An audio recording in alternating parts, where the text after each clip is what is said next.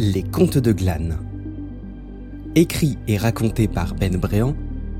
Musique par Scott Buckley. Disponible sur Deezer, Spotify, iTunes et Google Podcast. Chapitre 10 La découverte. Dans le chapitre précédent, Christian, Erin et Alexandre se rendirent chez les sœurs Jourdain en vue de déchiffrer la prophétie des fées. Mais alors que Christian sortit la prophétie de son sac, les sœurs remarquèrent la tunique rose.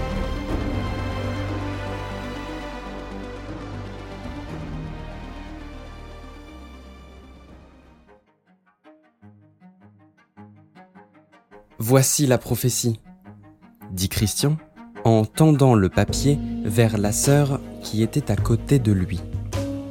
Elle s'est un peu pliée dans mon sac, mais rien d'y plat. Et vous m'écoutez? Les deux sœurs, en effet, avaient les yeux rivés sur le bout de tunique rose qui dépassait du sac. Hé, oh se mit à crier Alexandre en gesticulant devant les sœurs. Ah, vous avez la lumière d'allumer là-haut? Ah dit enfin la plus bavarde des sœurs. Oui, euh, pardon. La, la prophétie, bien sûr. La sœur prit le papier et le regarda brièvement. Elle le montra à l'autre sœur, dont la seule réaction fut une moue. Bon, alors, dit-elle. c'est, vrai que c'est un papier assez étrange, mais ah, je ne vais pas vous mentir. On ne peut pas déchiffrer ça. À dire vrai, ce, n'est même pas sûr que, que quiconque dans le royaume ne puisse déchiffrer ça. C'est un, un charabia assez incompréhensible qui ressemble plus à du gribouillage qu'une prophétie. C'est un classique de la langue ancienne et secrète des créatures magiques, ça oui. Mais, dit Christian, vous êtes des historiennes, non? Oui, et ça, Christian, ça veut dire que nous savons que les créatures magiques ont inventé cette langue pour protéger le savoir à nos yeux d'humains. Nous ne pouvons malheureusement pas vous aider à traduire la prophétie car, j'en ai peur, le savoir nécessaire pour comprendre cette langue a été perdu il y a bien longtemps. Ah dit Alexandre, déçu. Eh bien, ah, désolé du dérangement, je suppose. Mais non, mais non, pas du tout, pas du tout. dit la sœur, tout enjouée. Ne soyez pas aussi déçus. Je vois que dans le sac de votre ami se trouve une tunique assez intéressante. Ah? Dit Christian. Cette tunique? Il sortit la tunique rose. Elle brillait un peu à la lumière des bougies dans la maison des sœurs. Sans réellement demander l'autorisation, la sœur prit la tunique des mains de Christian, attrapa Erin et l'entraîna dans un coin. Elles discutèrent entre elles un certain temps. L'autre sœur les quittait parfois pour fouiller dans quelques parchemins éparpillés par terre ou pour servir un thé à Christian et à Alexandre. Quand elles revinrent enfin, toutes les trois, Erin souriait jusqu'aux oreilles.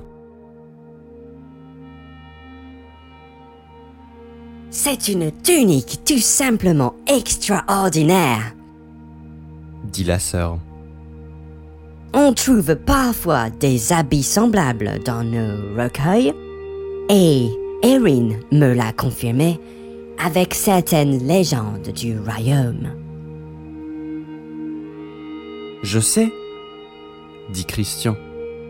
C'est un cadeau que m'ont fait les fées pour me protéger lors d'une quête. C'est une tunique pleine de magie. Et alors, dit Erin. pourquoi ne la portes-tu jamais? Eh bien, la dernière fois, elle était très voyante et je me suis fait attaquer par une panthère. Alors bon, je me suis dit qu'elle ne devait pas très bien marcher.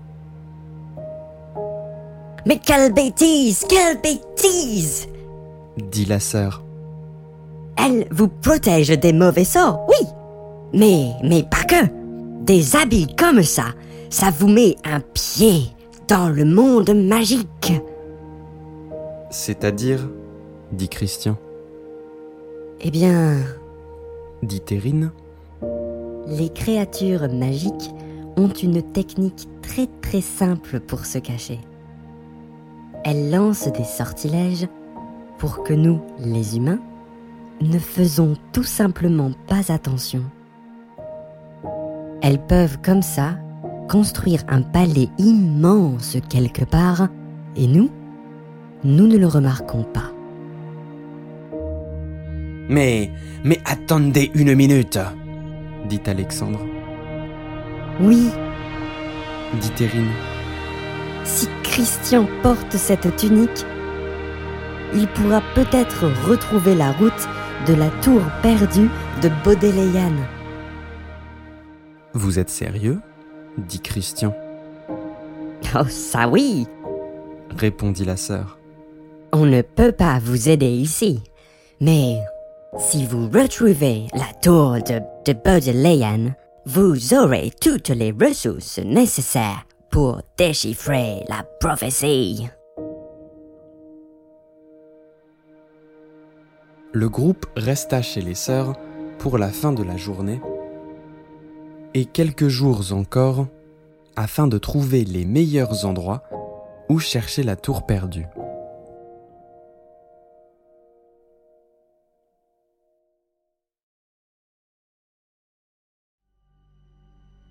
Ils étaient au final un peu perdus dans le centre du royaume. Une forêt, un peu commune, était traversée par une longue route. Ils étaient tous fatigués. Erin, elle, commençait à perdre espoir. Tous les arbres se ressemblaient et rien vraiment ne laissait supposer que cette forêt était différente des autres. C'était le sixième endroit où ils avaient cherché la tour et les cinq autres avaient été exactement pareils. Tu parles d'un récit d'aventure. Alexandre en avait plein les bottes. C'était encore une forêt avec encore des arbres et encore des sentiers de chasse. Christian, lui, avait chaud. Trop chaud sous cette tunique. Mais ils arrivèrent à un embranchement avec un autre sentier de chasse. Il était clair et assez accueillant, avec des petites gouttes de rosée encore sur les feuilles qui faisaient scintiller tout le décor. Et, dit Christian, j'ai vraiment envie d'aller suivre ce sentier,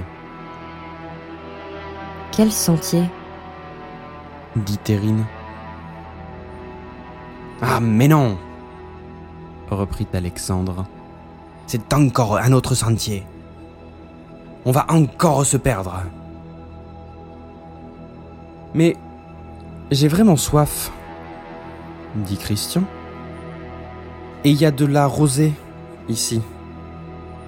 Peut-être qu'on s'approche d'un point d'eau Mais évidemment qu'on s'approche d'un point d'eau reprit Alexandre assez vigoureusement. On marche vers la chaise puits depuis des jours. On va bien finir par tomber dessus. Écoutez, répondit Christian. Faites ce que vous voulez, mais moi, je vais par là. Et il s'engagea sur le sentier. Attends, fit Erin avant de continuer derrière lui. Alexandre soupira et s'avança à leur suite.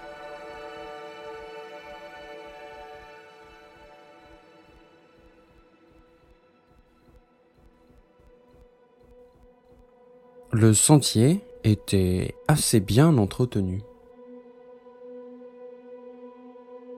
Il devint petit à petit plus large, tout comme les arbres autour. La marche était devenue plus plaisante et la forêt plus respirable. La fatigue des trois compagnons s'évapora peu à peu. Cependant, plus ils avançaient, plus la forêt semblait étrange. Ils ne savaient pas trop quoi, mais il y avait quelque chose ici qui rendait l'ambiance assez irréelle. Peut-être étaient-ce les troncs d'arbres qui étaient devenus extrêmement larges et lisses et s'élançaient telles des colonnes presque à l'infini vers le ciel. Ou alors étaient-ce les lumières qui flottaient autour d'eux, des petites orbes souvent cachées derrière les arbres qui illuminait la scène d'une couleur dorée. Le sentier aussi n'était plus vraiment un sentier. C'était une route faite de petits pavés carrés usés par le temps. En fait, il n'était plus du tout sûr d'être dans une forêt. Devant eux se trouvait maintenant un mur. Il était apparu sans crier gare, comme s'il avait toujours été là, mais qu'il s'éveillait seulement à leur sens. Un immense mur de pierre beige parsemé de grandes fenêtres ornées, et au milieu, une grille de fer noir enfoncée dans un porche sculpté le bas-relief du porche décrivait un monde incroyable de créatures et semblait raconter une histoire. En arc de cercle, on passait d'un monde de paix et de joie à, au centre, chaos et destruction qui émanaient d'immenses cloches. les créatures du centre fuyaient vers la droite où des humains les accueillaient à bras ouverts dans leur château.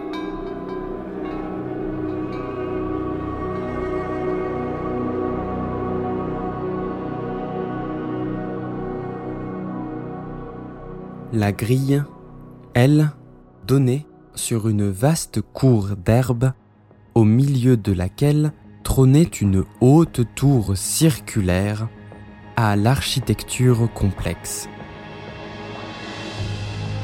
La base était trouée de maintes portes, entourées de colonnes de pierre qui se reposaient sur toute la hauteur de la tour. Des fenêtres comme des bijoux, brillaient d'une douce lumière. Le sommet de la tour finissait comme un balcon, surmonté d'une coupole d'argent, couronné d'une lanterne. Là, se dressait devant eux la tour perdue de Baudéléane.